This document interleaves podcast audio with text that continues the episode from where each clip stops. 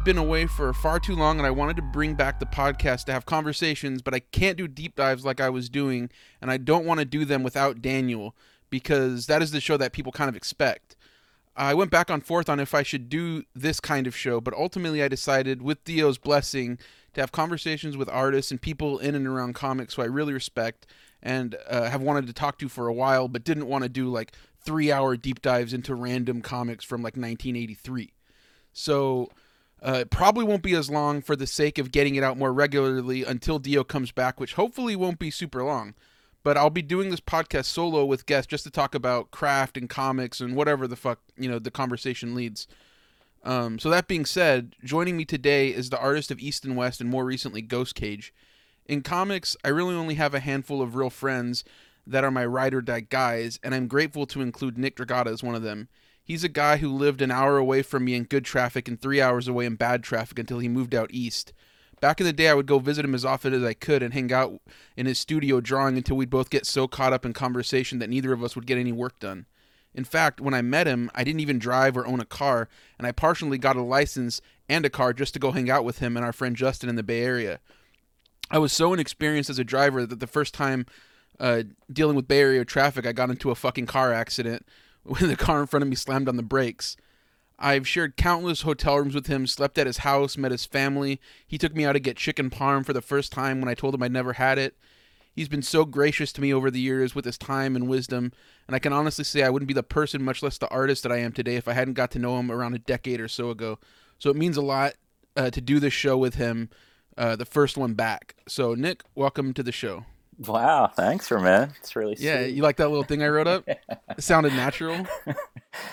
it's all true. it's it's hundred percent true. You remember when we got that parm? Yeah, totally. Yeah.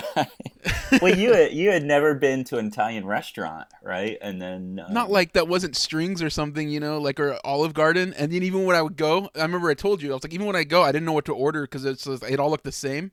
Yeah. And I was and... like, dude, this fuck, like, this fucking place sucks. Just take me. like, there's no hamburgers on the menu. This is like bullshit. Yeah, you can't go wrong with chicken parm.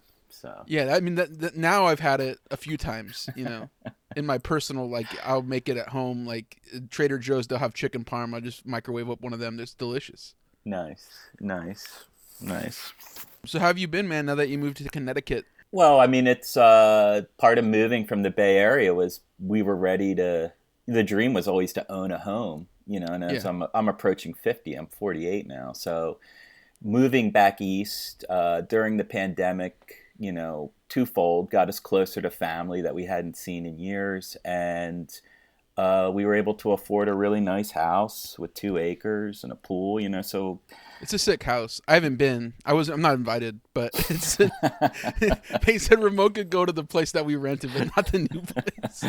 Stop. You know you're welcome here anytime. No, you know I just don't like leaving my house anymore. Exactly. Nah, dude, it's great. I mean, the schools are fantastic. It's a lot less crowded than the Bay Area. Um, I mean, where you lived was specifically super crowded. Yeah, it was just really congested and it was getting really like when your rents are encroaching on mortgage payments, it's time to probably move. Um, yeah. And you know, our place wasn't that big, but it was rad. You know, that backyard studio where we'd hang. Um, so it was. I miss it. I miss you guys. You know, hanging out with all all the Bay Area friends and stuff. But yeah, you you just saw Justin, right? Yeah, Justin came out for New York Comic Con. So you know, we'll probably see each other just as much just on the con scenes once that start starts picking up again you know? That's the thing is like i was real sad but i was like oh man like justin's gonna go i mean nick's gonna go live with family you know like out out there. It was like he's gonna it's gonna be nice. He's gonna have a farm or something. Nah not not quite that. It's rural though dude. It's definitely no, in the woods. We got bears walking through our yard. I mean that happened once. Tons of deer every day. Bobcats. Oh you and have then, the whole you have the whole Dragotta or whatever. You have you have the Instagram account just for the animals. It's sick. Yeah, yeah, Drago Zoo. But uh, okay, I wasn't sure if I was like I don't see. See, that's what I'm saying. I don't know if I could talk about that. You know what I mean? Oh, I it's like, fine. I, I mean, my wife private, runs I don't know if that. it's a private account. I don't know if that's like a. Is it private? Don't give away my fucking uh, personal business. That's fine. My wife does it. Um, but uh, you know, and we're also like an hour and change outside of New York City, so it's yeah, it's best of both worlds. I can get my culture in the city. Kids like it. They love it. Yeah, less competitive it. soccer scene. Way less competitive. there must be gods over there. Uh, nah, they gotten kind of lazy, man. They're getting oh, older, oh, so they're like getting into video games and stuff. But they, yeah, they're still playing soccer, and they're, you know, they're. My nephews are are way into soccer. I don't go to any of the games though. Yeah, you you should. It's fun. I, I, know. Hey, listen, my whole family tells me I should. I'm still not going to those fucking games. It's cool to watch the kids because you you can see like they're so inspired by the World Cup, and mm. then they mm. want to get out in the yard and go play more. That's um, cool yeah, so it's it's yeah, it's been good. Everything's great. How you been? I've been good. I've my, my, book is coming out next week, which I just found out. Oh wow, um, really? yeah. I just so like they told me like the semi the release schedule, but like I, you know how I am. I'm like, yeah. oh okay, yeah, and then I forget about it completely. Uh, the things that I remember are like the bullshit that people get up to, you know, but I don't remember like things that like when is my comic coming out. Well, that's exciting. But, uh, yeah, yeah, yeah. It is cool. Like a, a shop hit me up, uh, like a, one of the bad idea retailers hit me up to ask if I would do a signing, and I was like, uh, yeah. it's like it's close enough. Yeah, sure, why not? And yeah. it's a guy who I I met, you know, out in Stockton. He comes up to me and he would be like, every year asking for me to do a signing, and I'm like, dude, I don't have anything out, or like, you know, uh, I don't really leave Stockton, you know, that much right now, so I figure it'll be nice. It'll be like I'll just be out there for the day. But uh, yeah, they're all terrible. My book with Matt Kindt, which I don't think I even talked about because we took a break before it got announced. Yeah, but well, it's gonna be coming out, and uh, then it's like bi-monthly. So like you know. Oh, nice. It's gonna be it's gonna be cool. It's like they're they're like, I mean, you've seen it. I'm putting like everything into. Yeah, dude, it looks this. amazing. I mean, it looks incredible. Uh, Thanks, dude. The world needs more Villalobos. So let's go. Um, yeah, so the first time I went to your house, there was a handful of people hanging out in your old studio, and I remember you gave us like a sermon on the mound about independent comics. This is like a bad, a bad uh, transition from talking about my not independent comic, but I feel like you've always had a big picture approach. So when you uh, would do something like Howtoons or creators on creators, it's always like an eye towards the future and creating like new avenues for people to have space in the medium of comics. Mm-hmm. Um, and I always got a sense that that was rooted in like a deep love for the medium more than like you know something like I just want to make some money on Howtoons or you know like that's a market that people aren't in. Like I always felt like it was like in- instinctively like building something in your wake. You know what I mean? Mm-hmm. Uh, yeah. Uh, that said, like, where do you think comics is going to be in five years? Because ever since I've been in comics, I feel like there's been this promise shift of like a new marketplace or like the death of comics.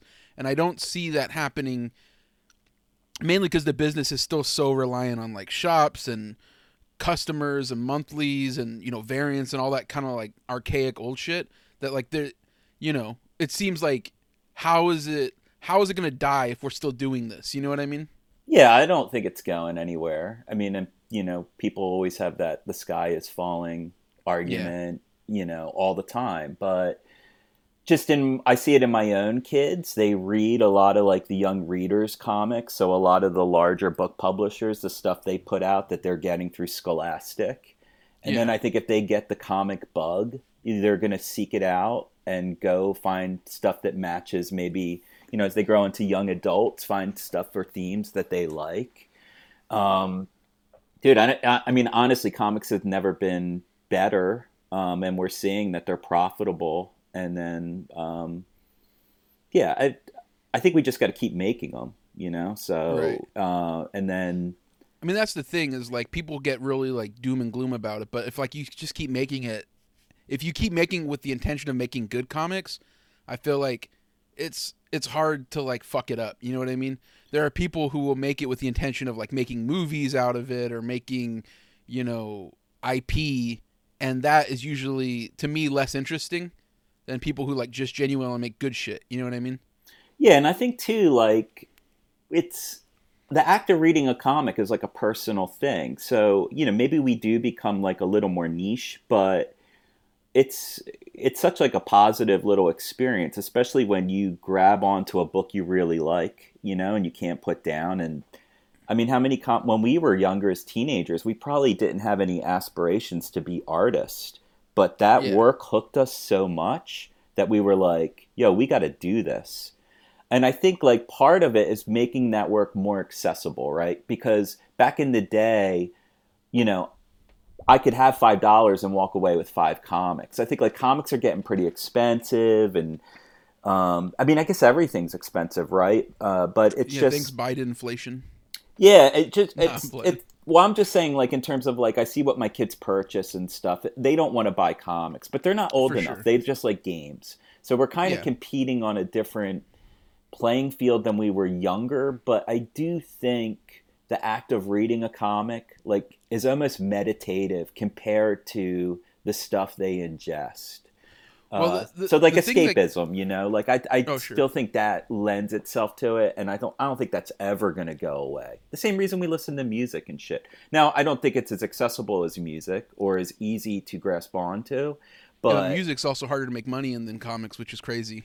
yeah, I, I don't know. Like I, I just feel like too, like starting a career in comics, it's like never been easier really because you can just put out a banger. Well, the standards have never and- been lower, frankly. But Well, I mean, true, but like more power. I'm kidding. I'm kidding. Yeah, but Ramon, that's like I mean that that's that's a valid point, but also we would have been right there at that table too. You know what I'm saying? And then we maybe we get started a little earlier and we're Well, not me even and you, better. but other people. Yeah. Dude, we I mean, okay, maybe not you, but I made shitty comics for years. my first, my my my second comic was a Marvel book, so I, it's it looked like shit, but the st- it was better than a lot of the shit that I see now. I'll just say that much. Yeah, no, I don't. If you go back and look at my early work, it's it's on par with someone that didn't know what they were doing, caught a break. You know, there's something. I I, think, that's regardless of I don't mean to shit on on new people. I, no, I'm but just- I, I, I would say kidding, even but- if you're new and your skill sets aren't up to par, there's still something about your work why you're why you you caught someone's attention. You know what I'm saying? So whether or not it's up, I guess it's up to whether or not they develop. Um, but you know, See, hold on a second. This is why I love you so much, though, because I remember when I first started doing cons, and I would like outside of Stockton, Northern California, when I would do it with you on one side and Pitarra on the other side, and it was like a fucking angel and a devil on my shoulder. It was like a tug of war for my soul, where it was like, are you going to be positive and a good person, or are you going to be like an evil piece of shit who we love, yeah. but is fundamentally rotten to the core? Where is he? I miss him. I mean, we I don't. have no fucking clue. I, Yeah. I don't. I don't. I'm not on 4chan enough to know where Nick's at. But like I think too, I've always well, I do it for my own sanity too, Ramon, because if you're not positive and you don't have the long view of this, you'll go mad. I mean, at least the way I look at my own work.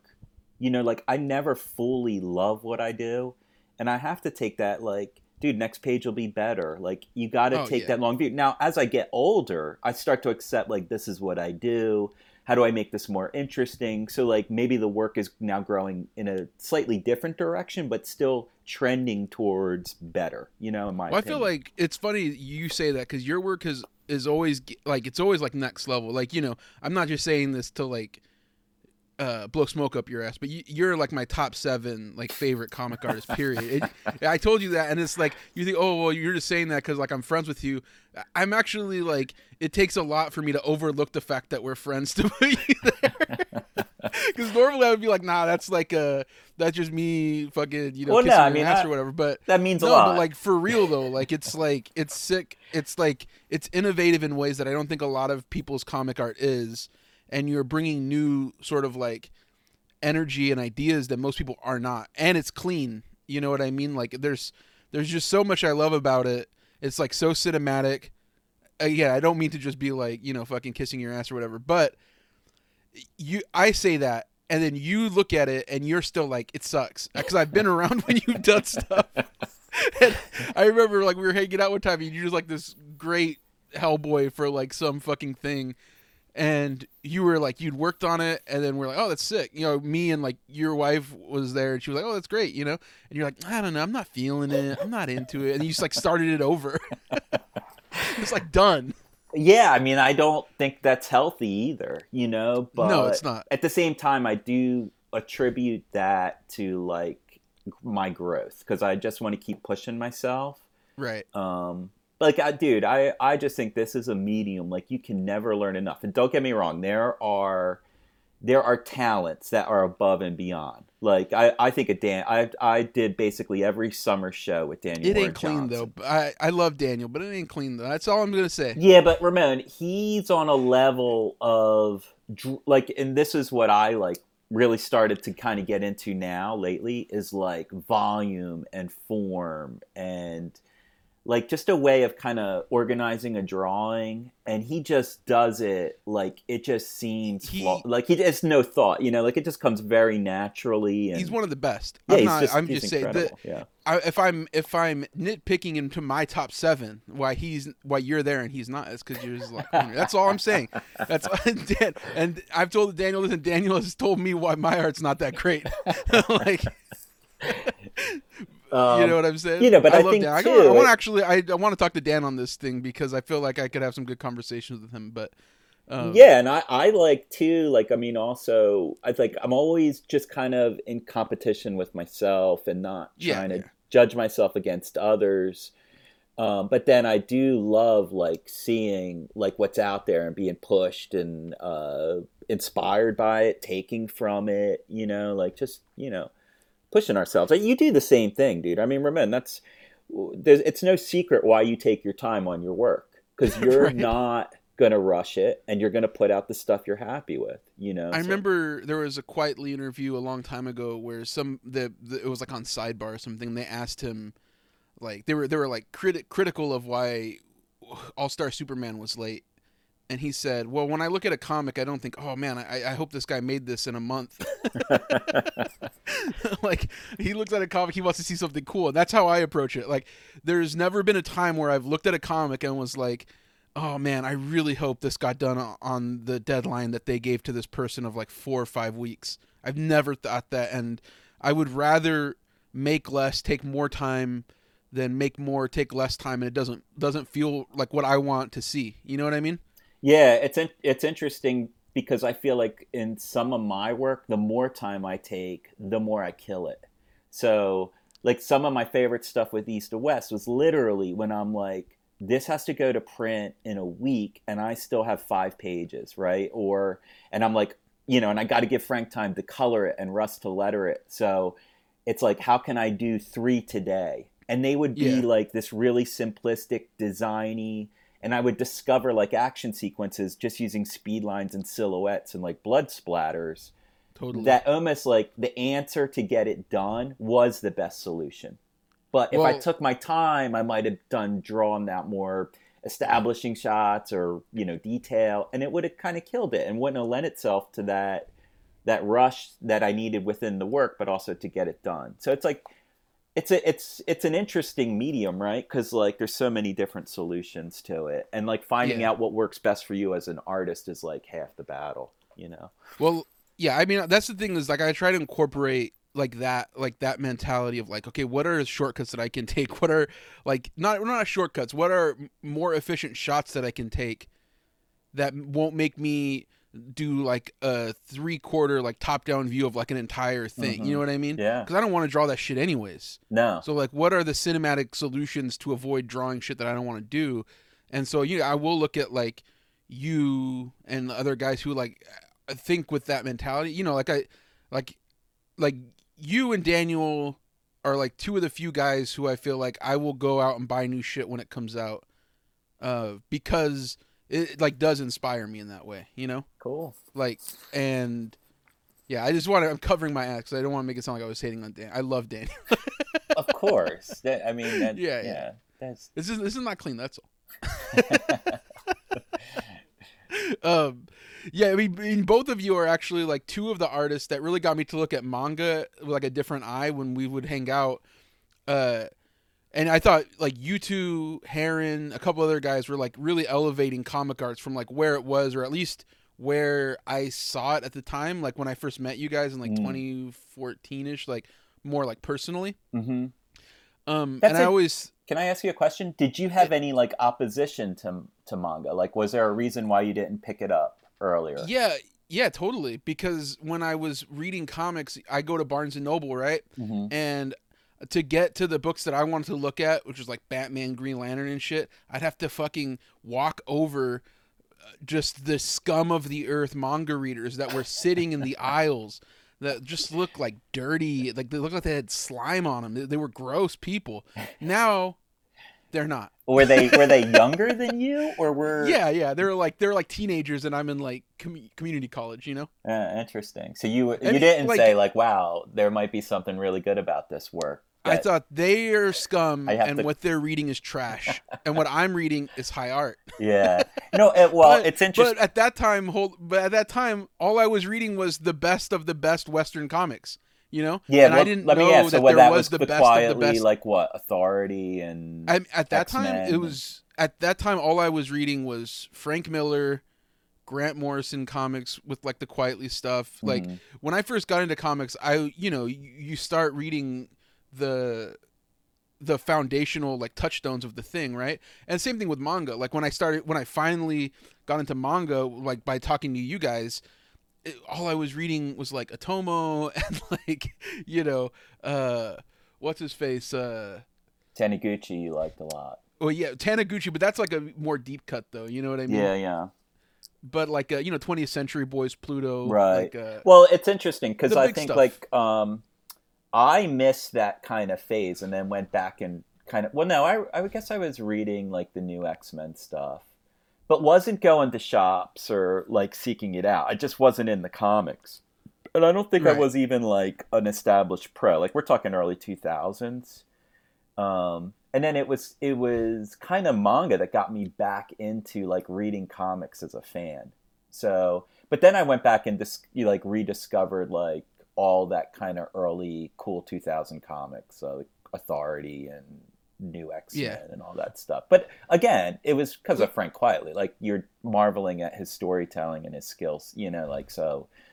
Um, well, yeah, it's interesting with Quietly and like even like Otomo and guys, and especially uh, Jiro Taniguchi, which is like on like the surface level, it's really great drawing but you take like a peek deeper and it's like amazing storytelling. Yeah, totally. And they're, they're and all, you don't recognize I mean, that when you're dumb. You only know that when you start to make the comics and you're like, oh, wait a minute, he's like a genius. Yeah, and Quitely is obviously influenced by I would say both of them probably. Yeah. You know? So I mean, definitely Otomo, yeah. but I don't know. Yeah, I'm sure he's seen Taniguchi too. Well, Taniguchi was part like he was like a European manga guy. Yeah. Like he worked with you know. I uh, did some stuff with Mobius, Moebius and stuff. Yeah. yeah. yeah. But um you know the other thing because there's it's twofold. It was i didn't like the way that those people look but also like i didn't and it goes back to something so it's nothing would, to do with the comics because you never even cracked the open the no, books no, it was just well, the readers on. a little bit to do with the comics. What i was going to say was when we when we would talk about stuff i remember we, we would have conversations about comics and it goes back to something that we were talking about earlier which is when if i looked at a manga and i was reading it on the bus i would feel like an asshole because outwardly what people see when they look at the manga you know they have their own perceptions of it right? And i think comics have that same low perception depending on what comics you read. But i you know i used to ride the bus everywhere. Like i said i didn't drive for a long time. Mm-hmm. so when i would ride the bus a big threshold of like if i could read something on my way back to the bus is like are people going to think i'm like a fucking creep because it looks like i'm reading like a fucking children's comic you know? Yeah yeah yeah. I'm, I'm like you know i'm in my i'm in my 20s i don't want to look like a fucking pedophile on the bus. So so like if, if there's a comic that had like a big eminem ad on the back i'm like yeah i'm not reading this. You know what i mean? But say i'm reading east of west on the bus ride back that's fine that looks great. You know it looks like you're reading something classy and sophisticated. It reminds me of a conversation between frank miller and will eisner in that book where they're talking about like that like when when Eisner specifically wanted to make more digest sized comics, it was because he wanted people to be able to read something on the bus or on the train going home that looked more like a paperback mm. novel and not like a comic, because comics were for kids, novels are for adults.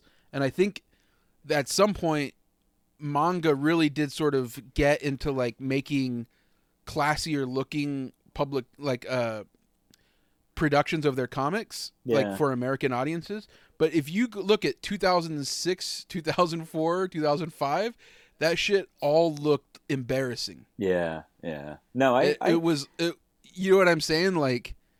Yeah, I get it too because I remember I was teaching in Boston and I had a group it was like at an artist's community center, and I was teaching a comic course to like high school kids, and none of them read what I was looking at, and they were all reading right. manga. And I said, "Well, let me give me some of these books, and I'm gonna go check them out." And it was, I remember there was one, I want to say it was like female wrestling, and it was all, and this was a girl who recommended this book and it was like crotch shots and even the covers were just clean and i'm like i can't i can't even buy this to look at it let alone right. Discuss this with her anymore you know so I, yeah um, speaking of dwj i remember i went to his house one time and he was like you know showing me his books that he really liked and he had one that was like that and i'm like okay i'm gonna i know that that's not what you're about so i'm not gonna judge you on this yeah. But that was when I was like going, okay, Daniel, what manga should I read? You know what I'm saying? Yeah. And but I asked you the same question, and like there are stuff where it looks pervy, and my eye of that stuff was like, if you have that, you're a perv. But that was 2006 brain. yeah, know, but that's also older Ramon, because then I I could say too, we had the same stuff, but it was being produced by the Image founders. I mean, like yeah, you know, you look totally. At, and I didn't like that stuff either when I was younger. oh, dude! I mean, that sixteen-year-old Nick, I was all over like X Men and you know all that stuff, and it definitely was like sexier, uh, for lack of a better word, and that's probably what partly drawn drawn me to it. Just like the high school kids in Boston were drawn to that 100%. manga, you know. So yeah, I mean, like you know, I, I I when I started reading comics I didn't read I didn't read comics like I didn't go to comic shops. I went to the library. You know what I mean? Mm-hmm. So like I only got what they had, and then once I started going to the comic shops, I only bought the stuff that the library didn't have that I was really interested in. So like Green Lantern, but like I remember when like the Jim Lee, Frank Miller stuff came out, that had the Chip Kidd design on the cover. I'm like, this is sick as fuck. You know what I mean? Yeah. And I, you know, so like it was. I think the design of comics. I've always had like a threshold like that it has to meet if I'm going to like want to consume it. Wow, and interesting. Yeah, you put a lot more on the packaging and the perceptions to, of what even you look like as a reader. Uh... But but that's but you know the the comic can be good or whatever. But if if I I feel like that is one way that comics can survive beyond the current point because if it becomes something where you having that is an object that you can like th- that that I mean like buying anything is just about building up your identity, right? And having something cool like that makes it, it makes for a more attractive product than like what happens with comics and specifically like when I was doing more like the Marvel and DC stuff was they would always have like you know across the top like a tie into the CW Flash show and then like another bar across the top that was like a tie-in to like you know Flashpoint X Crisis, and then you know like it would have like these three bars, and then another ad on the cover, and then an ad on the back,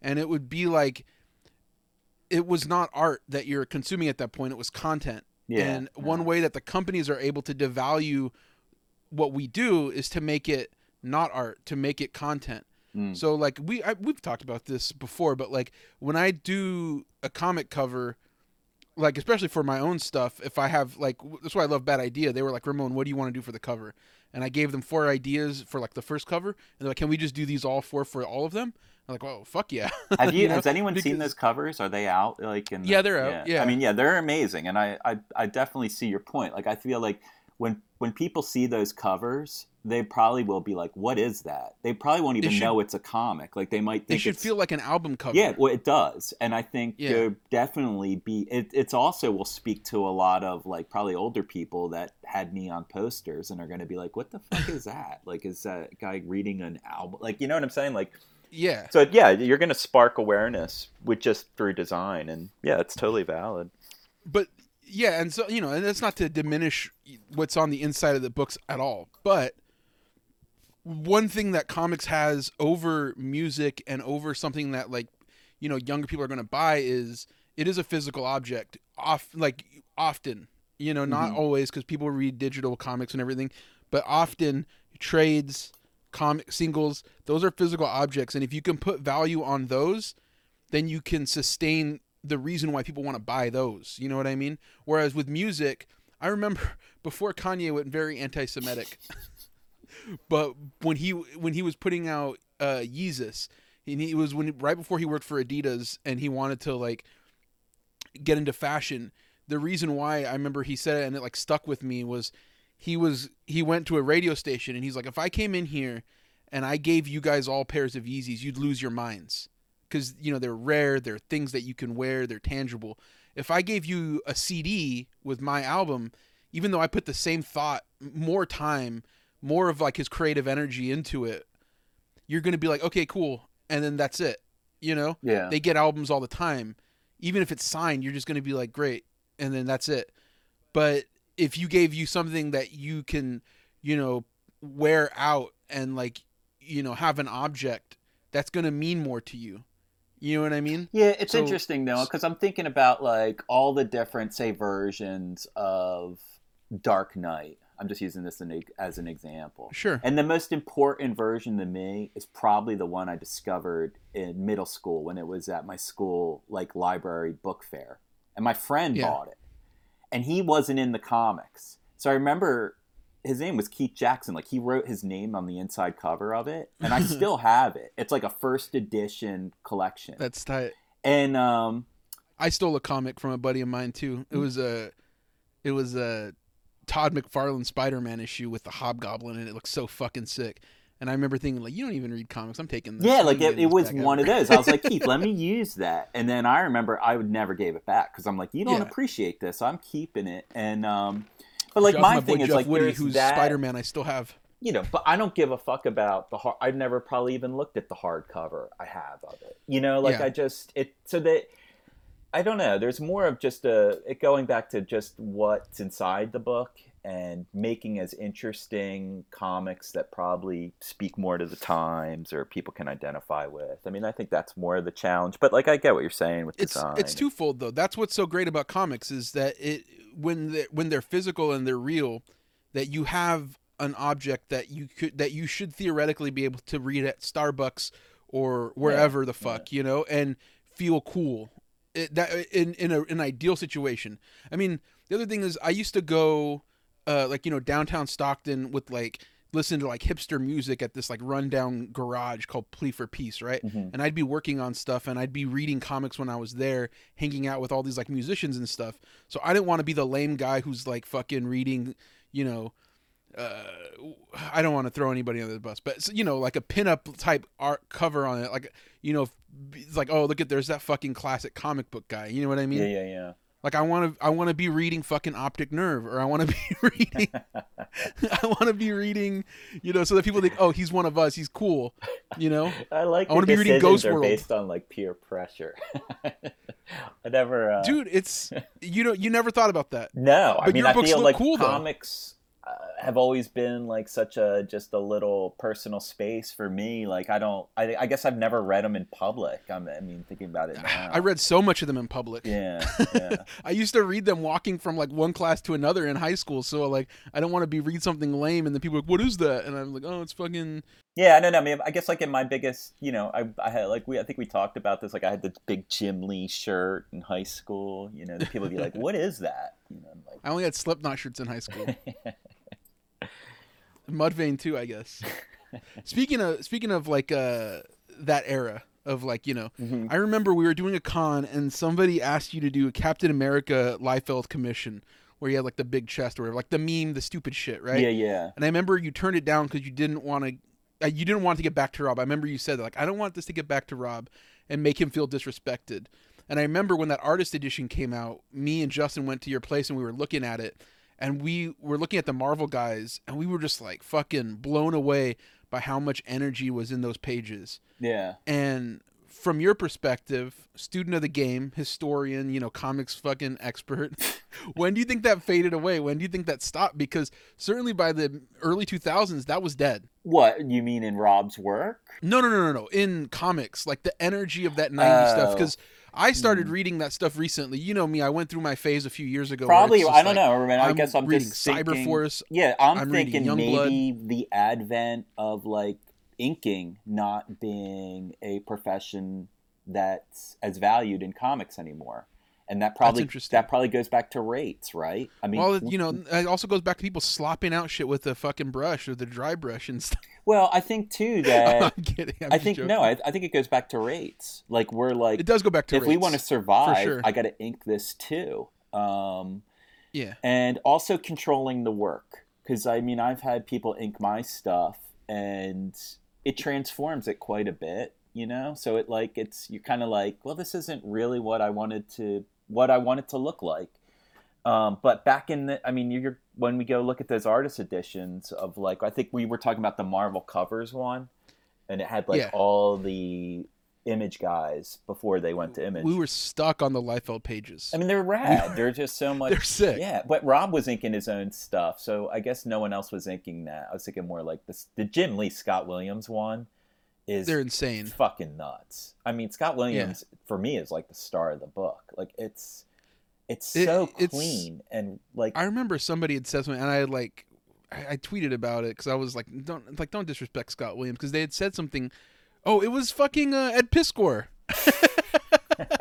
Ed Piskor was talking shit about Scott Williams' inking. There's no way. I mean, his inks are I'm, like I'm telling you, he did. And I was like, how man. fucking dare you? Like he's creating like these abstract patterns and textures and little like shortcuts of yeah. rounding forms like it's just bizarre it's insane i don't even know what's going on in his head and then when you look at it it's so clean and beautiful and effective and perfect yeah. for jim lee like i you know I've, I've tried doing that kind of inking stuff obviously it's not as just in the same universe as, dude know, i can't control a nib to this day like i cannot yeah. do it and they say that's the easier tool than the brush. Um, well, I don't use either. I mean, I I use a brush, but now, like, so one of my favorite quotes, I believe, I heard this from Mark Chiarello, but I believe it was Alex Toth who said it to him. Said, "Always choose the tool you're most comf- comfortable with. Like that's your 100%. tool, whatever you're yeah. most comfortable with." And for me, that's a pen. Like that's a pen with yeah, a little flex same. in it, you know. So if I really press down, it can go thicker. I go lighter, it gets a little thinner. But then like mine is yeah, go ahead. You know, I uh, what's his face? Um, I can't believe I'm. This is the second time I'm forgetting his name. so embarrassing. Who did Pluto? Naoki Urasawa. Urasawa, thank you. Fuck. When he used one size nib, and I remember watching a video of him inking, and that's all he used for the whole thing, and it looks sick. Yeah. He still had line weight. He still, you know, you look at those books, it doesn't feel like he's doing anything it, like it doesn't feel like a deadline or anything, no, you know? No, he builds it up. He'll like go back. He builds it up. Line, yeah.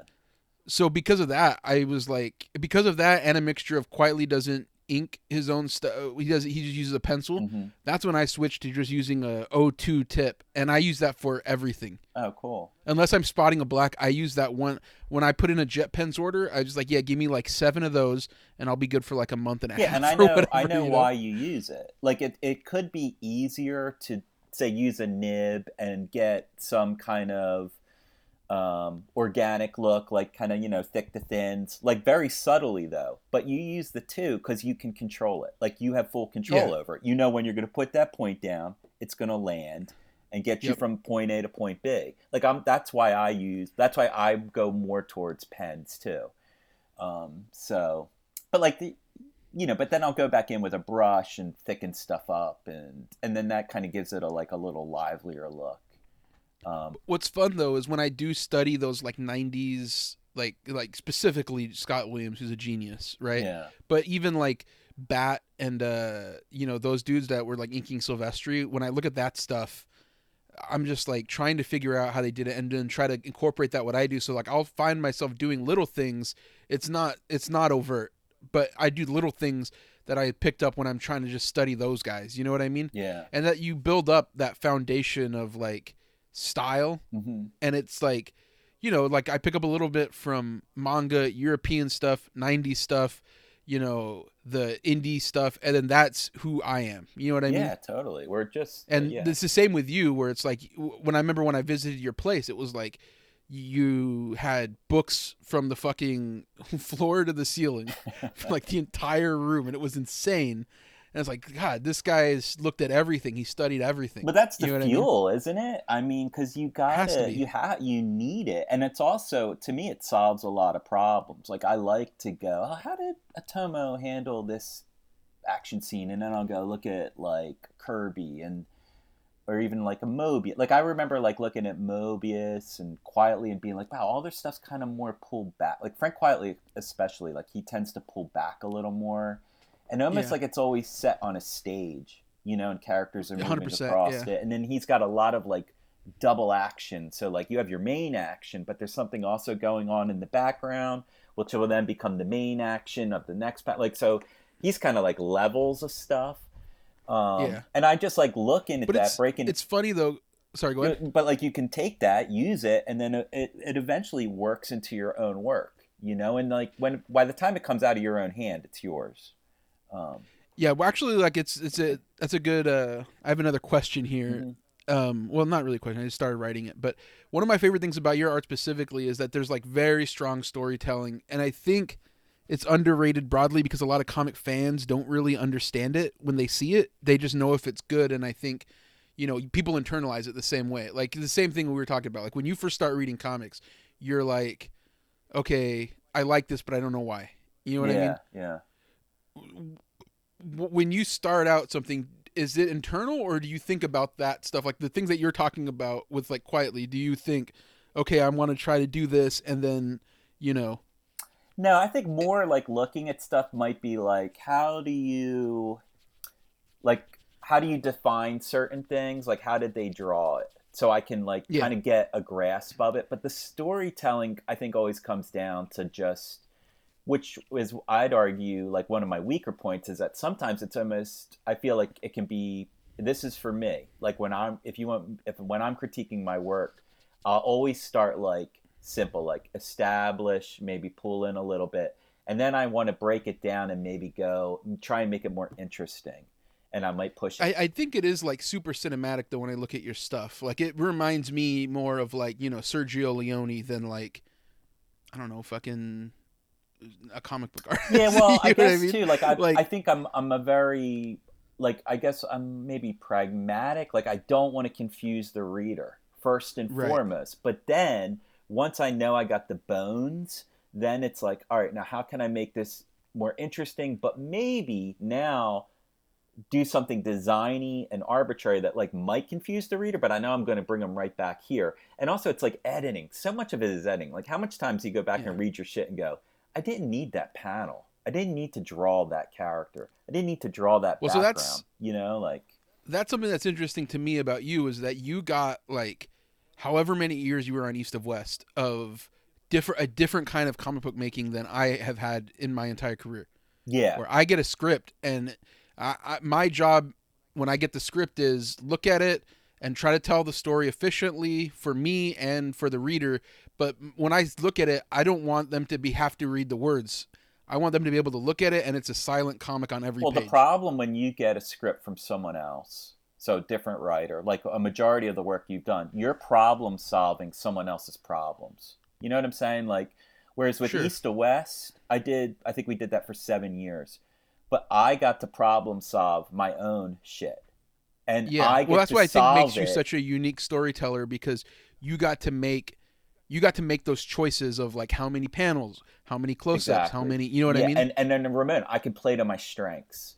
Like right. I could go, or not even strengths. It's just what I want to fucking do, what I felt like drawing that day. I mean, there's I'm no, looking forward to doing that someday. Yeah, I mean, it's no secret that book takes place mostly in a desert because I don't want to fucking draw backgrounds, you know. But like, it also goes back Genius. to the emotion. Like Hickman Hickman's a guy that just always encouraged be like Nick, do whatever you want, and I'd be like, oh, I right. don't know if this is gonna work. He's like, uh, so what? Well, I'll figure it out in the script. You know, like always support and always just like, dude, get it done. Just but do what you want. I don't care. Like, so he Have... he respected what artists do, and that's tell the story. And like my thing was like always hooking on the emotion, and maybe sometimes I go too far with that. Like I you know, sure. a lot of my expressions are bug-eyed dudes with mouths gaping open, you know, but like to me that's also comics. Like I like the melodrama. Yeah. I like to push it. But as I get older, I'm like, eh, maybe pull back on that a little bit and see what happens. So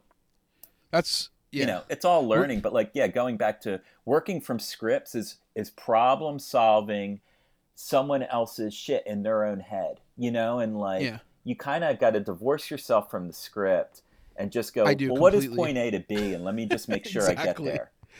when I get a script, I go, "What is what?" Do, I, I look at it for maybe uh, uh, three minutes. I read it. Say, okay, great. How many panels? How many characters? Like, you know, like, and I do a thumbnail, and then after that, I'm just trying to do that thumbnail as best as I can on a big thing, and I lose a lot in it. You know, you know how that goes. Yeah, no, it's But- tough. I think it's hard because like working from a full script also some rhythms It's with fun, with writers. It is fun, but like it's a I think I find them almost like different jobs and I feel like working from a script is a little is. easier cuz you can kind of just divorce yourself from you could just go, well, this is this is what I got to do and then just do it. And sometimes it can be like designing around word balloons, making sure, you know, it can change your drawing in that sense. I just I tend to leave so much open space that I'm never worried about. yeah, and that's that's something if I found too. As I got older, I was just like, well, all right, the top quarter is for your words. Um, Yeah. but you know, like I know when I was younger, I'd be like, this drawing's amazing. I got to design the page around this drawing. Like I I never drawn a better drawing, you know. And then you just go, It's funny. it doesn't work. Like now when I'm older, it's like, no, tell the story, and you you can't really work like that. Um, See, yeah, wh- when I first started too, I I tried to be like, okay, I'm looking at, you know, art that is like pushing, you know, the boundaries of what it should of what, like what comics can do storytelling wise, and I didn't understand it at all. mhm. And very early on, I thought, okay, I can't do this. I'm not good enough for this. Uh, I remember too. I told my I showed my buddy Craig. Uh, he was going to the Kubert school. I showed him a page of like a sample from like a Joker script or something, like Batman with the Joker on it, and uh, he asked me like, "Have you ever read a comic before? Like, do you know do you not know how this works?" and I'm like, "What do you mean?" He's like, "Well, dude, this can't cross over into this if this comes first. And it like he just broke it. He like brutally broke it down. But it was like so informative to me because after that, I'm like, okay, I'm only working on a grid yeah, because if if Quitely if jaime hernandez if all these guys can work within like that construct then i can too i'm not better than them you know what i mean and then once you know the rules you can break yeah them. and you're just taking you're just taking some tools off the table and you're work you're like let me just master this first. Or try as get best as i can you know? Yeah but that's but that's time. That's what's so beautiful about comics. Like the the longer Yeah. you do it and as long as you're pushing yourself to grow because we all know artists that like just settle in on what they do and don't really grow. Mhm. But like the the more you're you want to you're conscious of these things and being like oh there's more to explore and more to do like the work i think the work will stay interesting you know so So I was I was like dogmatic about that though, especially like when I first met you and for a long time. It wasn't until I was going to do Wildcats that I looked at like that when I was so deep into that 90s shit Mhm. and I'm like uh, none of these rules matter cuz look at that shit. Look how much energy they had. Look at as long as you know the fundamentals of how the eye is going to move anyways, you can break every single one of those rules. Yeah, and like also Everyone. with storytelling too, isn't it? It's really just about like you're you're laying clues down, and people Right. are going to pick up on these prompts. So like you could do something super art, like in Ghost Cage. I started it with um, like eyeballs and gore, and I really didn't even know. Like me and Caleb didn't really know what that was going to represent, but I know I wanted to jar the reader and like unsettle them a bit, and then get back in, like get into the story and like start the world building. But like like that's the fun part of it. And then i could show them that shit later not even knowing what it's for but later then tying it into my story and then they make their own connection with it. You know what i'm saying? Like so it's just it's yeah it's Yeah. fun. It's fun to like i'm I, i'm really getting into like the more of just storytelling that doesn't make sense but then comes back and does. Um like That's awesome. Uh interesting Yeah, I remember. Uh, I've been watching a lot of like '70s like exploitation movies and stuff like that, right? Mhm. So I watched uh, Boxcar Bertha for the first time. Have you ever seen that? no no I'll- It was a Martin Scorsese movie that he made for New World Pictures, like Roger Corman. So all those movies kind of have a similar format, which is like, well, not all of them, but a lot of them had a similar format, which is like, woman gets like sexually assaulted, then gets revenge, and you know Mhm. whatever, whatever. There's usually as much like tits and blood as you could fit into a movie. So like Scorsese was doing one of those, and it was low budget. It was about a girl who you know uh, falls into like this uh, gets taken up. Uh, she's robbing trains, and she meets a union leader, is uh, David Carradine, and they go around like robbing trains and like taking money to give to the union and stuff. It's pretty, it's pretty sick. But so like you're watching this movie and it's like there's some rote stuff. Like Martin Scorsese is like elevating it beyond the script Yeah, by yeah. far. Then you get to the end and there's a shootout that is insane. It's so good. It may be better than the one in Taxi Driver, which you know is like iconic for him. And then there's like a scene where they're like crucifying a guy to a train, and he just has these insane shots, and they're like beautiful. I'll have to check And it it. I, yeah, I remember uh, like he was talking to like Cassavetes or somebody, you know, some other director that he really liked, and the guy was like, "This is great, man. Never do any of these fucking garbage movies again." so he had they had offered him another movie called Arena, which was going to be about two slave girls who get like sexually abused, kidnapped by the Romans, and then it's like uh, Spartacus but with two women instead of one man, yeah. you know. And he was like, "Yeah, I think I'm going to do Mean Streets instead." so like that that to me is like when I first met you, when I first met you, I remember I, I was seeing you at a con and I had like a binder full of stuff that was not sequentials or whatever, and you had just left Marvel to do East of West. It was at Image Expo. You were about to do that. And I remember the reason why is you told me that Marvel told you like you needed you were like, dude, I need a pay raise. Like I've been here for a while. I have kids coming. I have a family, and they told you, Nick, a job is the new pay raise. Yeah, there was an there was an editor there that I was bugging to get more money per page, and I I've been there too. it hadn't you know it recently went up, but it hadn't gone up for like ten years, and um and I was now maybe I don't know. I, I was maybe eight years I was there, but I had worked my way up to do like work with Hickman, who was the, one of their top guys, and um, I was following um, the artist on Fantastic Four, uh, who was one of their top guys too. So I was like, let me get his rate. You know, I was just because I was doing the book he he was working on, so I was like doing fill-ins and stuff. And yeah, the editor and but they were laying off a lot of people too. Like some um, editors were getting laid off at that time. And yeah, this editor was just like, Nick, kind of keeping your job here is the new raise. And I was like, God damn.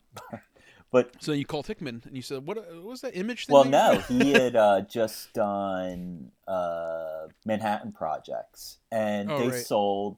I think they sold like twenty one or twenty two thousand copies, and now our stuff at Marvel was selling sixty. and that's with Pitarra's disgusting art. So that's Or the stuff at uh, Marvel was selling 60, 70,000. So that's the you know we let's bring this full circle, going back to like when we would hang out at the studio, and I, you said I would get up on my uh, sermon and preach image. Sermon on the Mound, bro. You know- you were. It was a circle around you, and you're just dogging Marvel and DC, but it was which you would never work for again. I remember you said that. Never. Man, I am.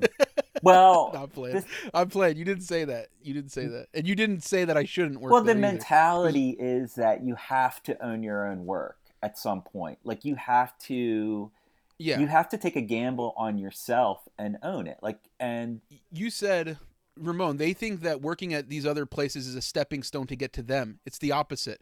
Working for them is a stepping stone to do the other shit, which is true.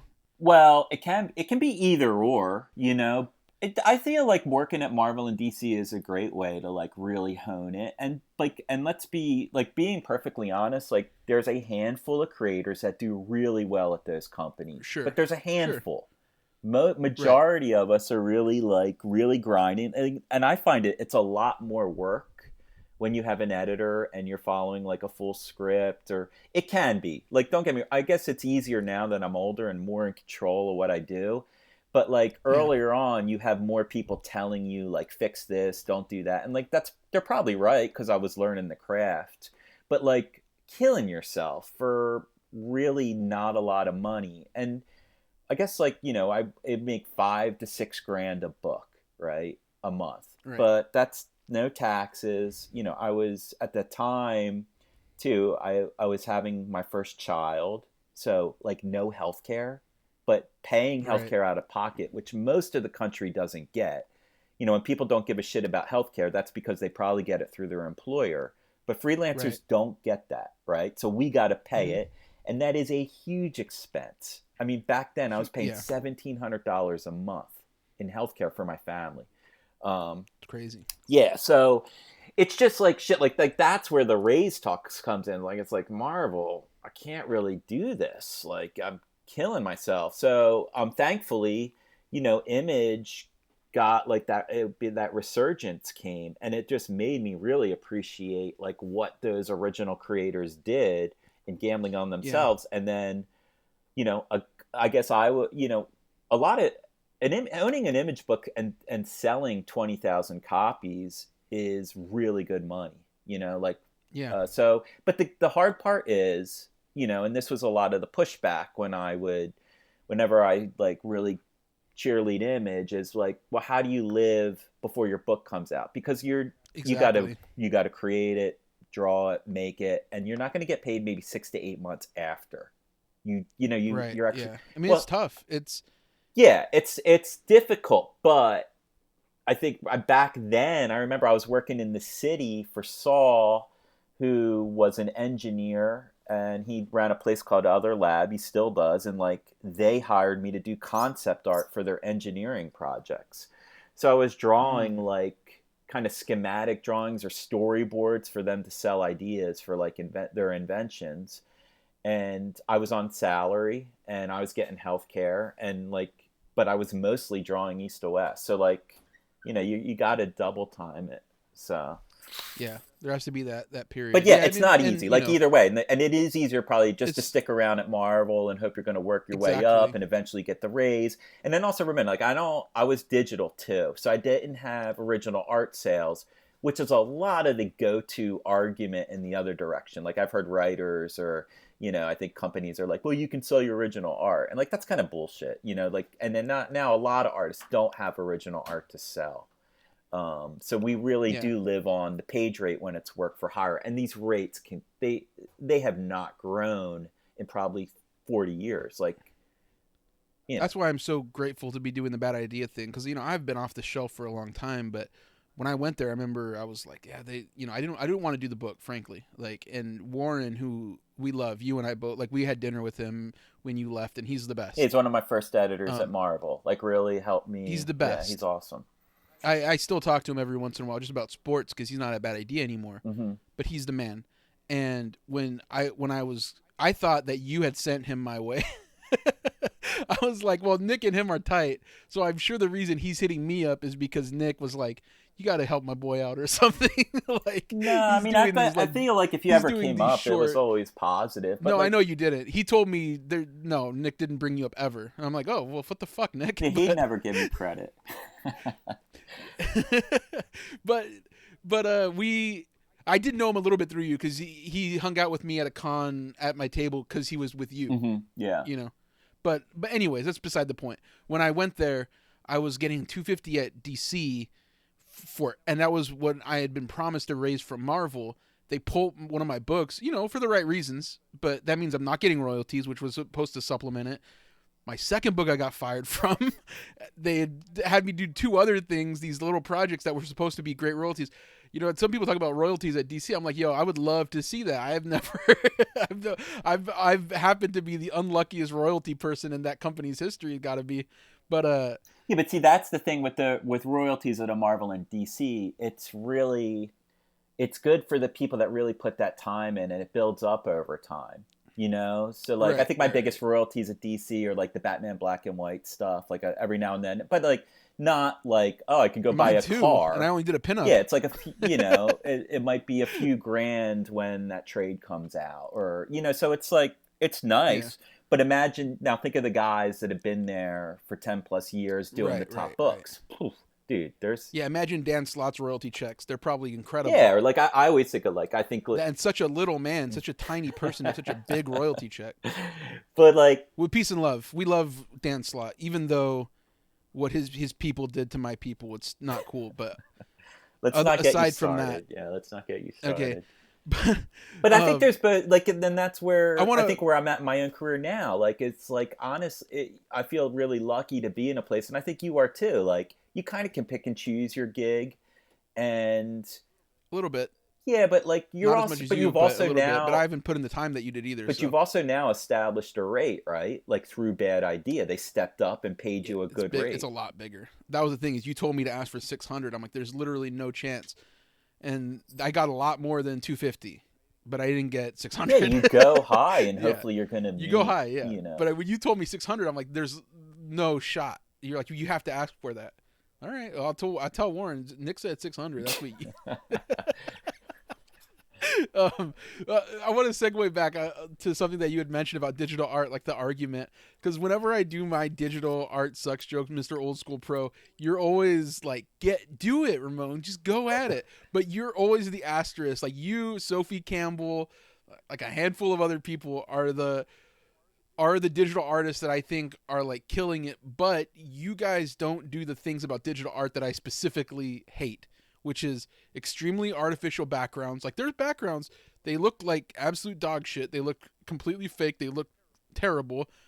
Bad patterns, which are all over the place. Well, probably because like stuff. Sophie and I came up on paper first, and like my, I look right. at the program of like, oh, that's a point two pen and it really does translate the same to paper you know so like right right and i don't zoom in i learn not to zoom in too much but like i, I treat it like i would if i was drawing on paper. Like i don't every now and then i might use that crosshatch tool um, if i want to try and make an interesting pattern but like i yeah i see people that just overuse it or there's some ugly ass shit in, in well in i think a, so I like, think a people kind of tend to use it as a crutch really and like to compensate yeah. for drawing that um, they might not be ready to tackle like in tracing photos is what i'm thinking of but like that stuff looks stilted and i'm not into those type of comics but I mean, there are people who people love that do that shit. Well, that's always and... been the case, man. You know, like there's there's comics throughout the history of it that are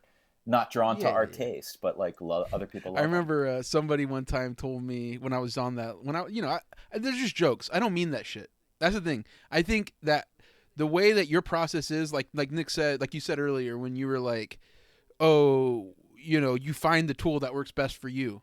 If that's digital, that's digital, and that's that's totally uh, digital that's too. Remember, I wish that's... I could do everything on paper, but I just don't. I don't have the time it's faster for me. It gives me editing capabilities that you don't get on paper, and I just I think my work is better digital.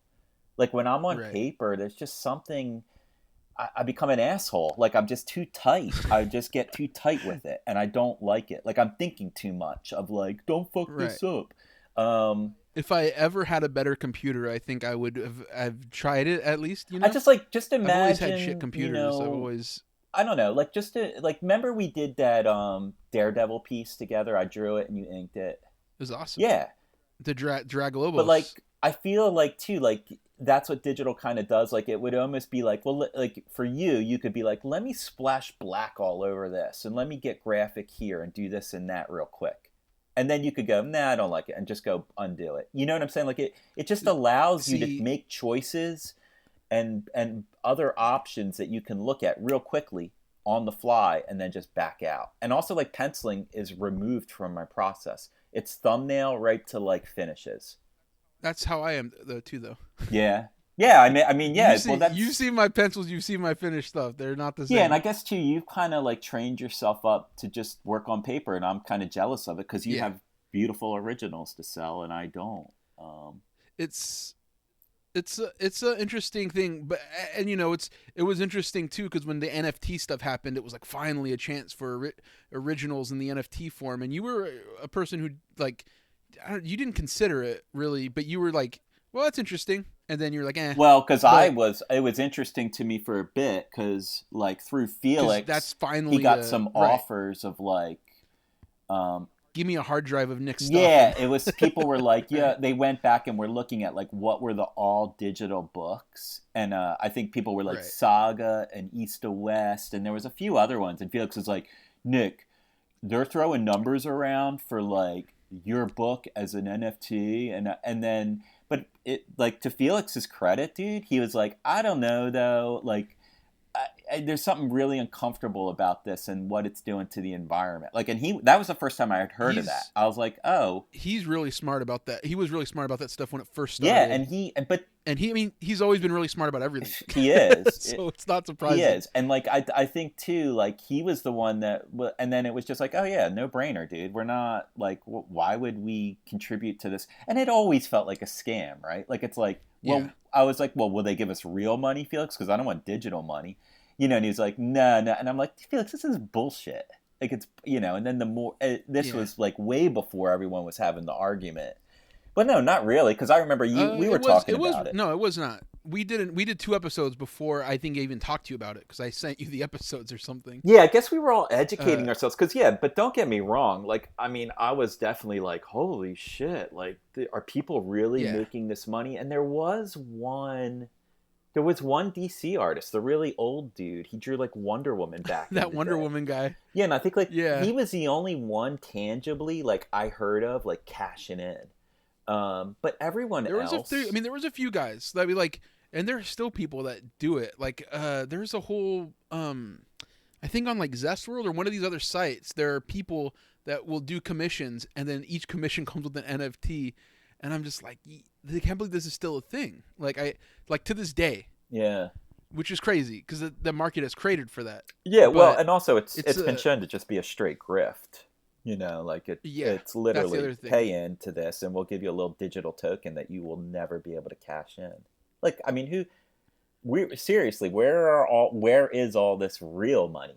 You know that it takes to buy things. Where is? Well, you know where it's at. It was that Sam Bankman yeah, Fried exactly. motherfucker it, who was out here spending it in the Bahamas, giving like hundreds of thousands to Steph Curry to get people to give people their money and shit. I mean, it just goes to show, like, then then there's no regulation on this, and like, oh, look at all the Hollywood stars that are involved in it, and the it's grift. Crazy. But I guarantee they got real money. You think Todd made any money with the odd NFTs?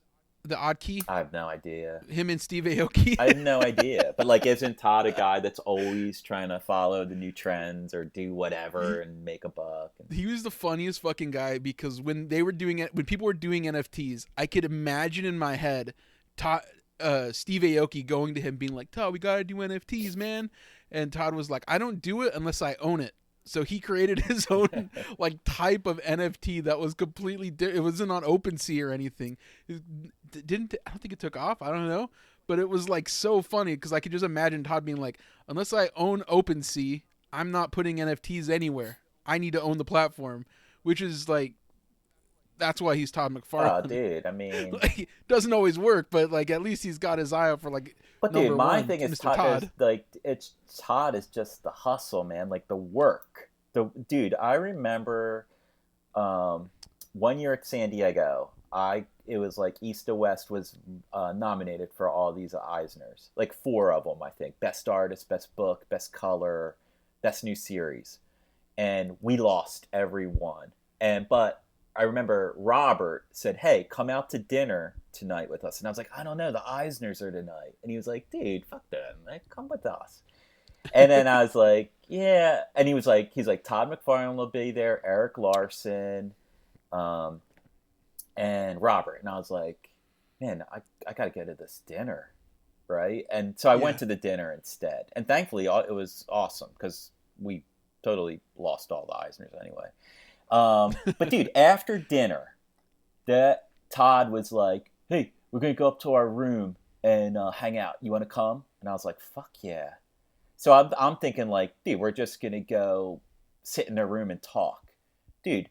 They all pull out their shit, and Todd's drawing digitally. Pulls out his like little Wacom Cintiq laptop, sitting back on the bed, and starts drawing. Larsen pulls out his paper starts drawing on boards. Robert starts like signing books. Dude, I'm sitting there, the youngest one in the room, with like nothing to do, like being like, you you just got your hand on your dick, bro. You're just looking like a fool while these old school pros are out exactly, here making money. Like, and it was just like I was like, God damn, these guys never stop. Like they're drawing comics right now as we're just shooting the shit. Like they just that's how I am, bro. Even though I'm slow as shit, you know. Oh, me. dude, I've seen you fall asleep with the drawing board on your chest. that's no lie. I mean, that's like you, you, that's you know, and like there's a reason Todd McFarlane is where he's at because that dude never stops working, never stop, and he loves it. He loves it. You know, he loves the work. So more power to, to, him. I think to do the way he did it. Yeah, he's know? made some rad shit too. Like the quality is always the highest, and uh, but man, it's that he loves the hustle. Well, it used to be. It used to be. I'm thinking of his toys and stuff now, and oh yeah. Um, and I, I, dude, his comics back in the day, like they were awesome. They're they're just visually and how unique his voice was and his style, like his take on Spider-Man. It's it's fucking rad, right. man. One thing that I will credit you with, like really, really heavily with me, is you know, like I said earlier, when I first met you, I was just like at Image Expo and I had like a little folder full of like pinups that I did basically that were like, you know, superheroes and shit. And I showed it to you and you were like very encouraging. You were very cool.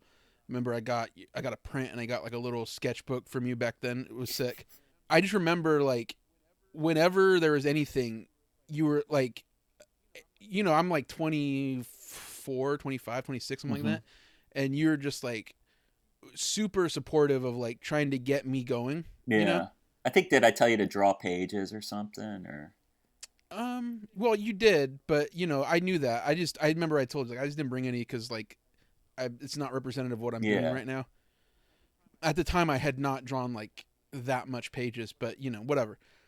So when I got into a position where like I started doing small shows in like Chico, Reno, even like when I went to Memphis, I would tell the shows like, look, I'll do that show, but uh, give me a double room and give my friend who's like a younger kid a table. Mm. That way, you know, th- they'll come up with me. They'll sleep in my room. Like I don't need a I don't need a room for myself. Yeah, you know? yeah.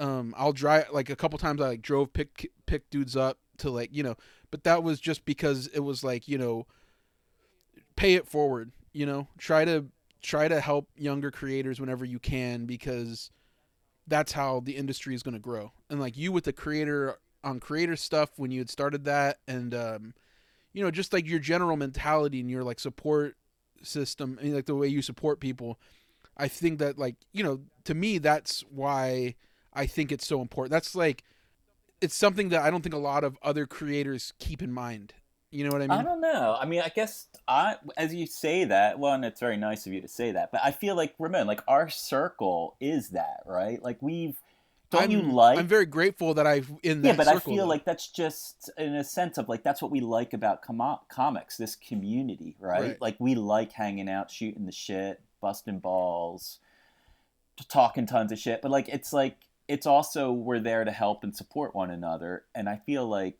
people did that for me. Like it's just kind of like what we know. So like I, am thinking of who Right. did that for me.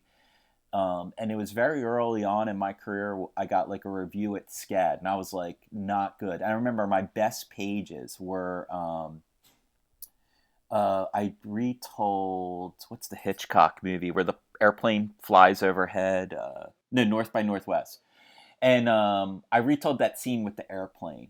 And then I had some superhero pages of the Fantastic Four, but like they were like comical. Like they get in the Fantastic Four van and drive up to Galactus, destroying New York. Like these, that was my sample batch. Like basically what you had about your age, right? And I remember I, uh, Lee, who was working at DC at the time, took them to New York and showed them at DC. And an editor at DC was like, uh, "Tell this he like," and I don't know if Lee's bullshitting me or this is true, but he said, "Oh, Nick, this editor said you should think of comics as a hobby." And I was like, God damn. and then so anyway, but then we had SCAD would have these portfolio days, and I was graduated, but they fly pros in to look at students' work. And I was still around town, and everyone knew me in the department, so they were like, "Yeah, Nick, come in, show your latest stuff."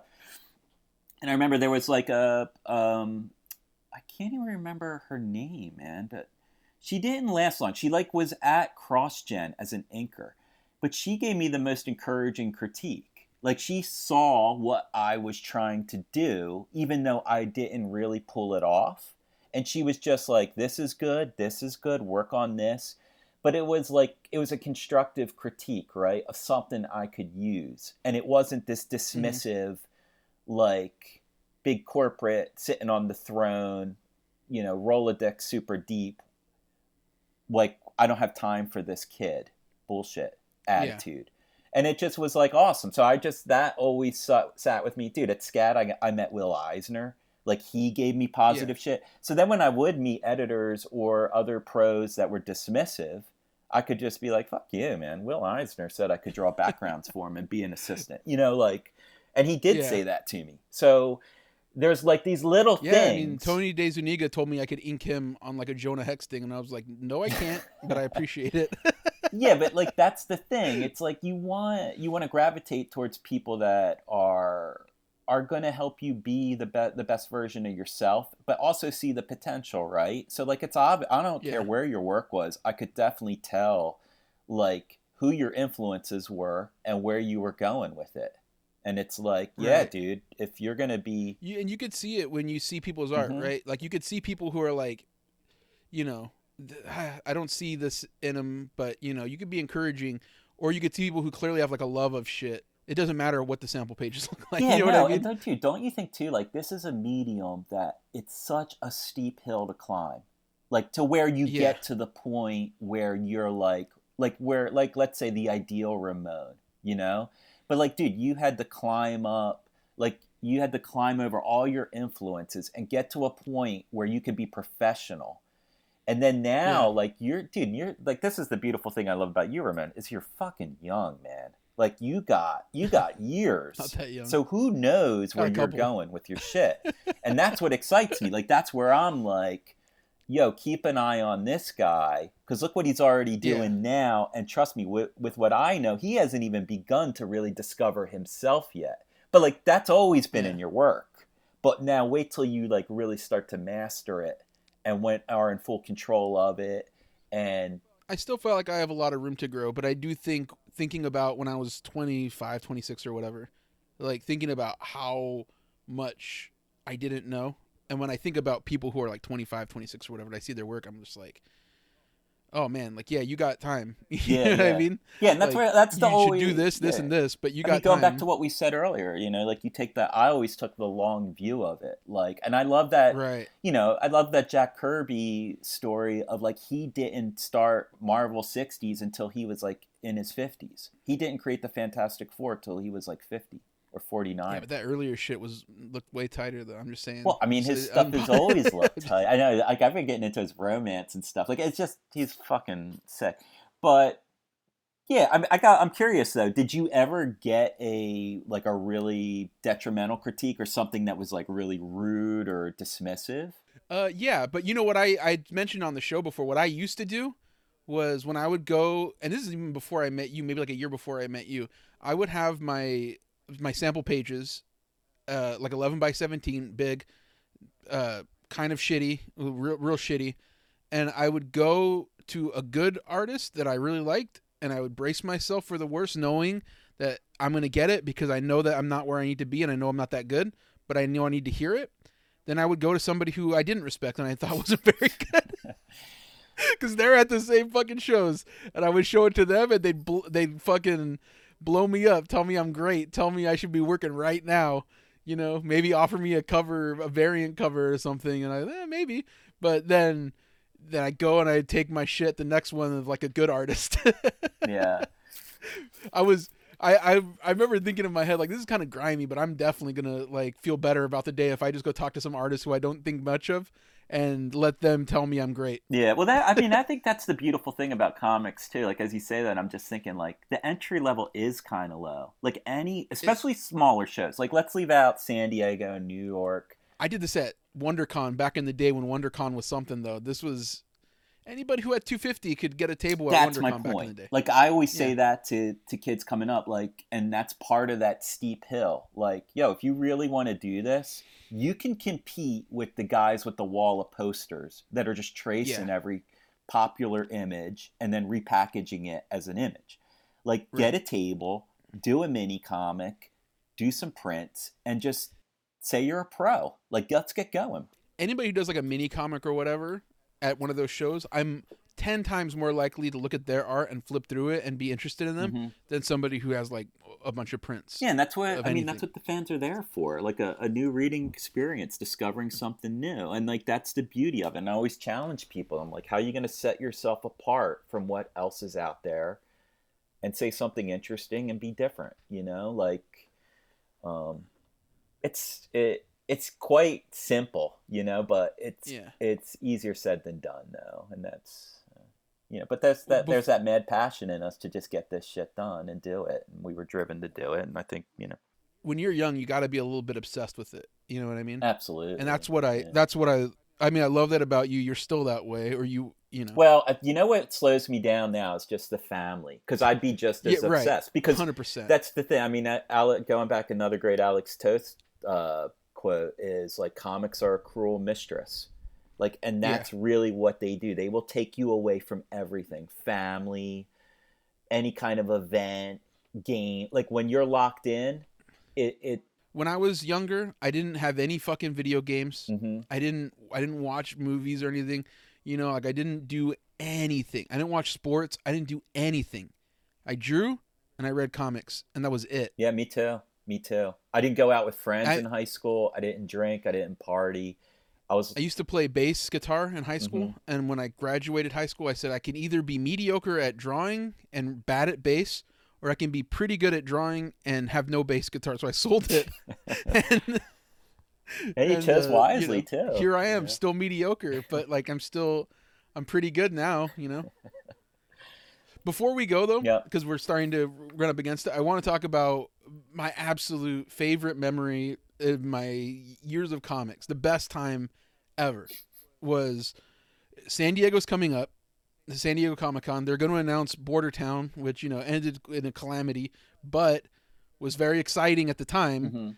and I had had the first issue done and I was running behind on the second issue like pretty badly and I didn't want to go unless it was the second issue was done and I'm like telling you Nick I don't think I'm to go cuz you were there you were to go Justin was to go.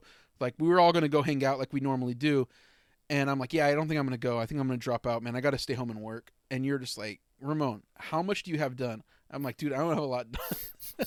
And you're like bring it. Bring it to my house. Me you Justin will hang out. We'll work for like a couple days. We'll see how much we can get done. So I go there and I have like maybe three pages done. I have the rest of it like roughly penciled out, but like not done. Yeah, I told. I remember I said, lay them all out on the floor. Let's look at where. Lay them all out on the floor because I was like, yeah, there's some done, there's some here. You're like, lay it on the floor. Stop talking about it. I put it on the floor. You look at it, you're like, you don't got shit done, dude. but you're like, but between the three of us, let's see how much we can get done. And we worked for I don't know, like half a day, maybe like a day and a half, like cumulatively. We like that day we worked till the night. I think Justin went home in the morning, and then me, and you got a little bit done the next morning. But I was done with the issue Yeah. for the most part. I did a couple. I think like two more things, and it was just like a, a fucking line.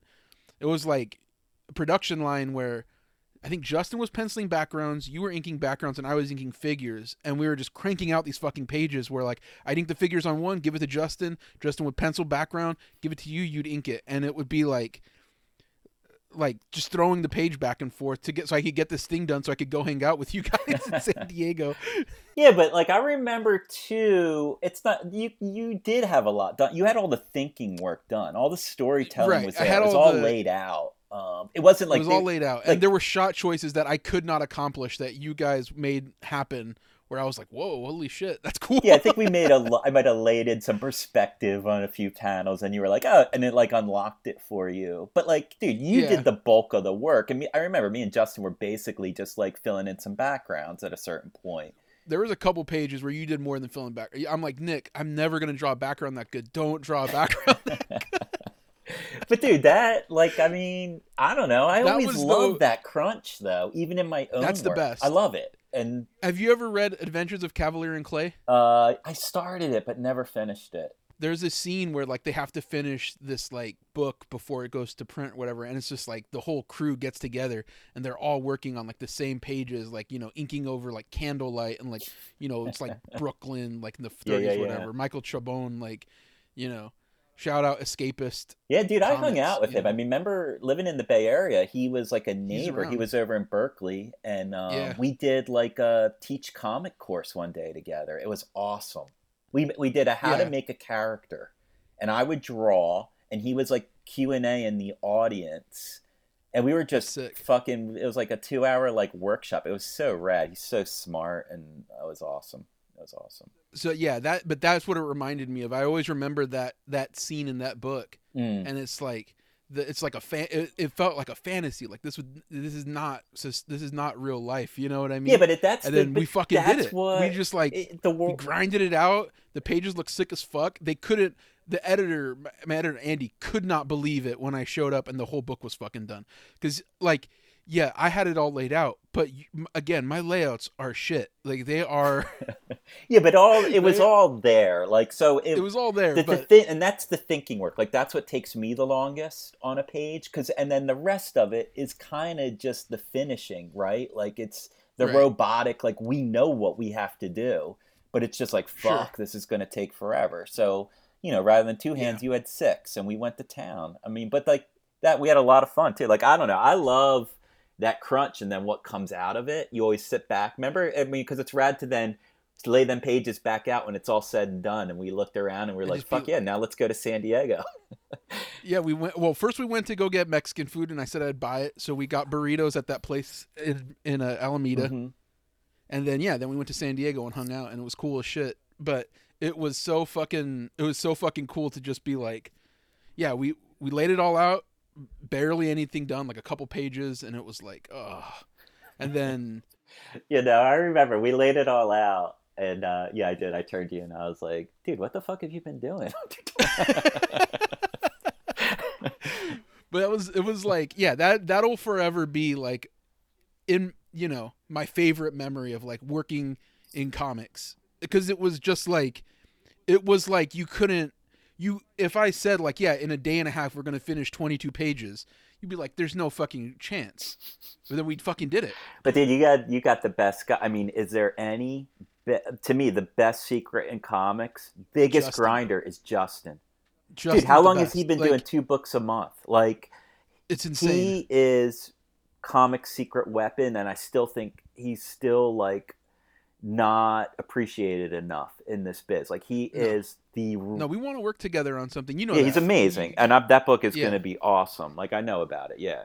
Um, but we, I mean, one of the things is like I want to do it like I told East of West because I think he's one of the best storytellers. But he's always been in the limitations of script. Yeah. And like freeing him of that will be great. Yeah, totally. And, like, totally. And and he, I, um, Justin has that quality. Like he's got a Janson quality to his inks. Like they're just lively and like bolds against thins and black. Like he's just he's awesome. He's probably listening. He, he's the man, but he's gonna you know he is like you know what I do I am like that, huh? huh, I never thought about it that way as he pushes up his glasses. Yeah, I'm thinking about it, and uh, that is me. oh, that was the weekend too where he got glasses. I think for the first time, maybe. Yeah, we couldn't get used to like, it. And we were he... just like ripping on how he kept doing like old man gestures. Like you had glasses for like a day. yeah, we were like, stop fucking with your glasses, dude. you like play it up and look more old and shit. Yeah, but I mean, dude, like I, I got a lot of memories too of like when I first met some of your crew, like Ibrahim and Barber, and in hotel rooms of oh, just dude. laughing, man. I mean, like, dude, uh, yeah, those hotel room hangouts, like those are the kind of things. Like it would be, I, the best podcast ever would be those like hotel room hangouts. Un, un, you could never put that out. way too much shit talking, way too much like, you know and I do like a little bit of that on here, you know. Well, that's the thing I love about you too, Ramon. You really don't have a filter. You always you have no problem saying what you're thinking, um, and that we need more of that in the industry. And I will say yeah. too, like I think a lot of people take you the wrong way. Like it, eh, they don't know you. Um, like you're a notorious ball buster. You will call out even your best of friends right to their faces, that's, and that's the thing that I think people think is like weird about me is like they think that I'm talking shit about people behind their back. I'm like, dude, if we were friends, I would say the same exact thing to your face. yeah, I mean that's what I I love it. You know, I mean I feel like you. I, I love when you would like look at my stuff and you'd crack a joke or be like, "Oh, you couldn't draw that," you know, and it would make me be like, "Fuck him, man," and then I'd go and draw it. You know?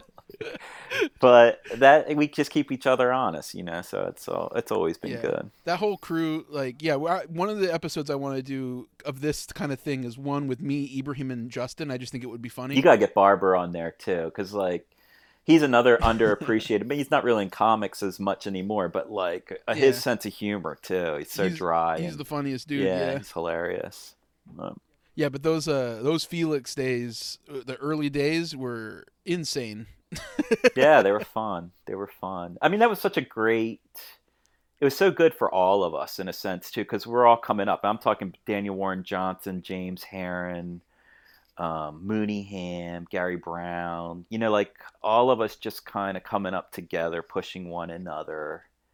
Um, yeah. yeah, it was and just lots of laughing, lots of lots of fun. Yeah, I got. I, I think I grew more like in that in those couple years as an artist than like ever in my life because how could you not if you're looking at all those guys that you just said, you go to a con, you're looking at Daniel, you're looking at James Harren, you're looking at Nick Dragotta, you're looking at you know. Oh yeah, totally.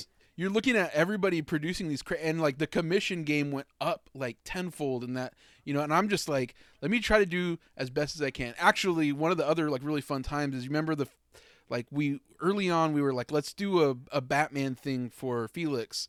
So we were gonna do the Dark Knight because he loves the Dark Knight. So we all lined him up and somebody was like, "Let's put some money in. Whoever has the best one, we'll just vote on whoever has the best one, and uh, you know, the whoever wins will get the money." And I'm like, "No, let's not do like you know, let's, I'm into that shit, whatever." Like I was like, "No, no, no, no, no."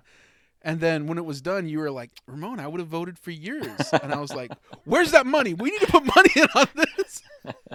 Because I thought there's no fucking chance I'm going to win that money. And then I heard, like, well, I would have voted for you. I'm like, fuck. You know what? I, I just, you know what I think about that? A long shot, but I could. And just talking about, like, the early Felix crew, like, it's so big now, but, like, back then, everyone was so different. And that was, like, a real testament to Felix. Yeah. Like, he you know, a lot of art groups, it's kind of a lot of the people draw the same or they're all within the same style or influences. But like, I don't know, we were all so radically different.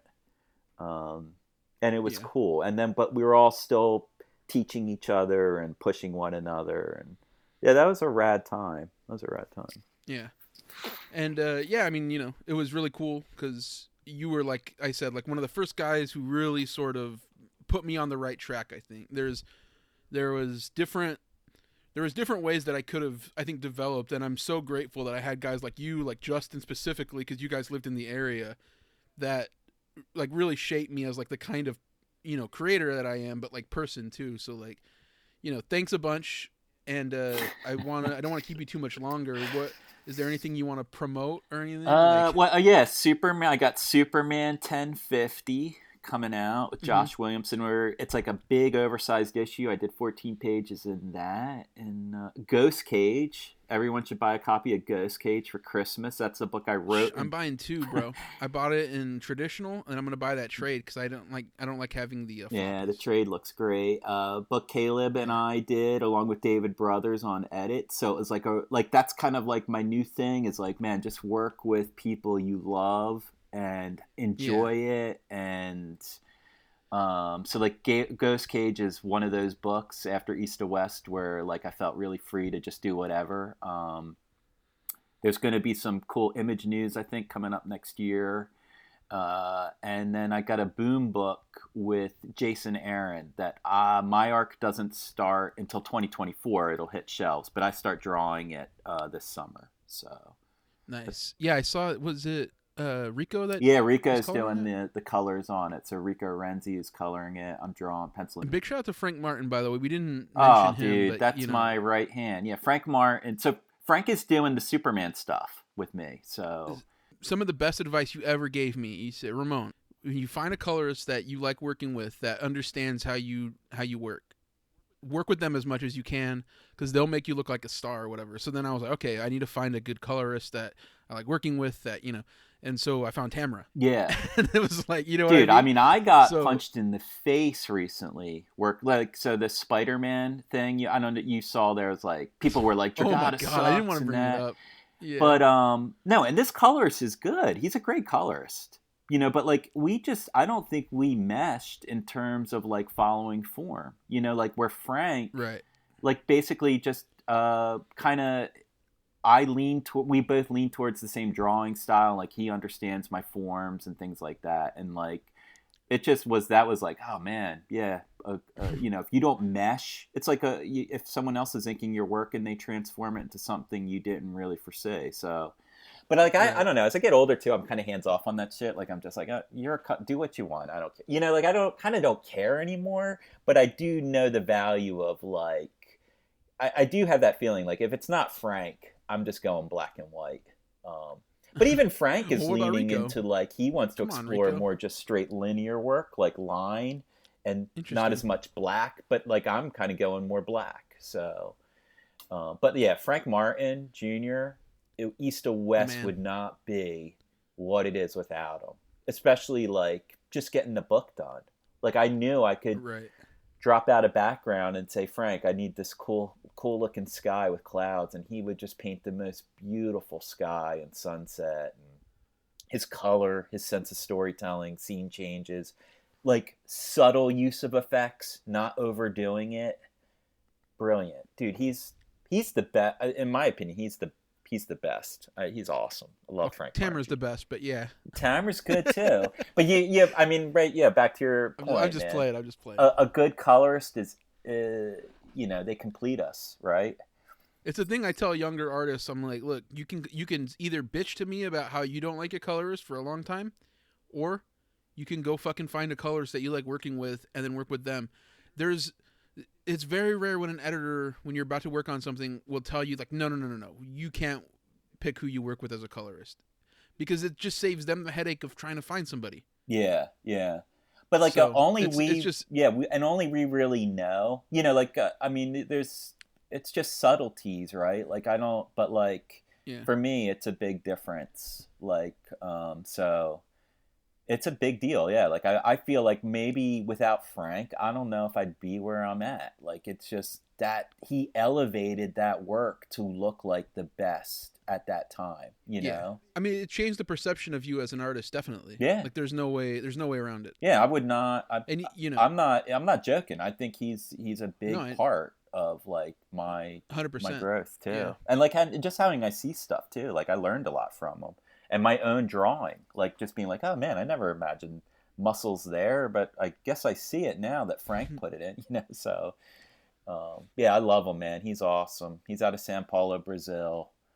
Uh, one day we'll Shout meet in Lula, person. I've Lula never met him in person, so love him. Um, so yeah, that was. Uh, I sorry, I didn't mean to just you know detract from the thing. I just didn't want to you know not bring up. No, I would. You know what? While we're giving shout outs, Hickman, dude. Like another guy that was. Nah, it's not Jonathan. yeah, I love Jonathan because he just let me do whatever I wanted. He was not contr- as a writer. Like I think some writers can tend to 100%. like be too controlling, and Jonathan was like, "Dude, just do it. Do what you want to do." Like so. I mean, that was. uh you know that lends itself yeah, to that's super to finding yourself as an artist and uh, like that's where I really learned to of who I am as an artist with East of West. And then also having that many issues to do like really grow. Right. you look at early East of West Death does looks radically different than he does by the end of it. Like I kind of learn how to draw on during that book so um, but like having a writer that was open to like working with me that and let me just play and do that stuff. So it was awesome. Um, yeah, and let's I mean, let's give a shout out to you, Ramon. oh shit!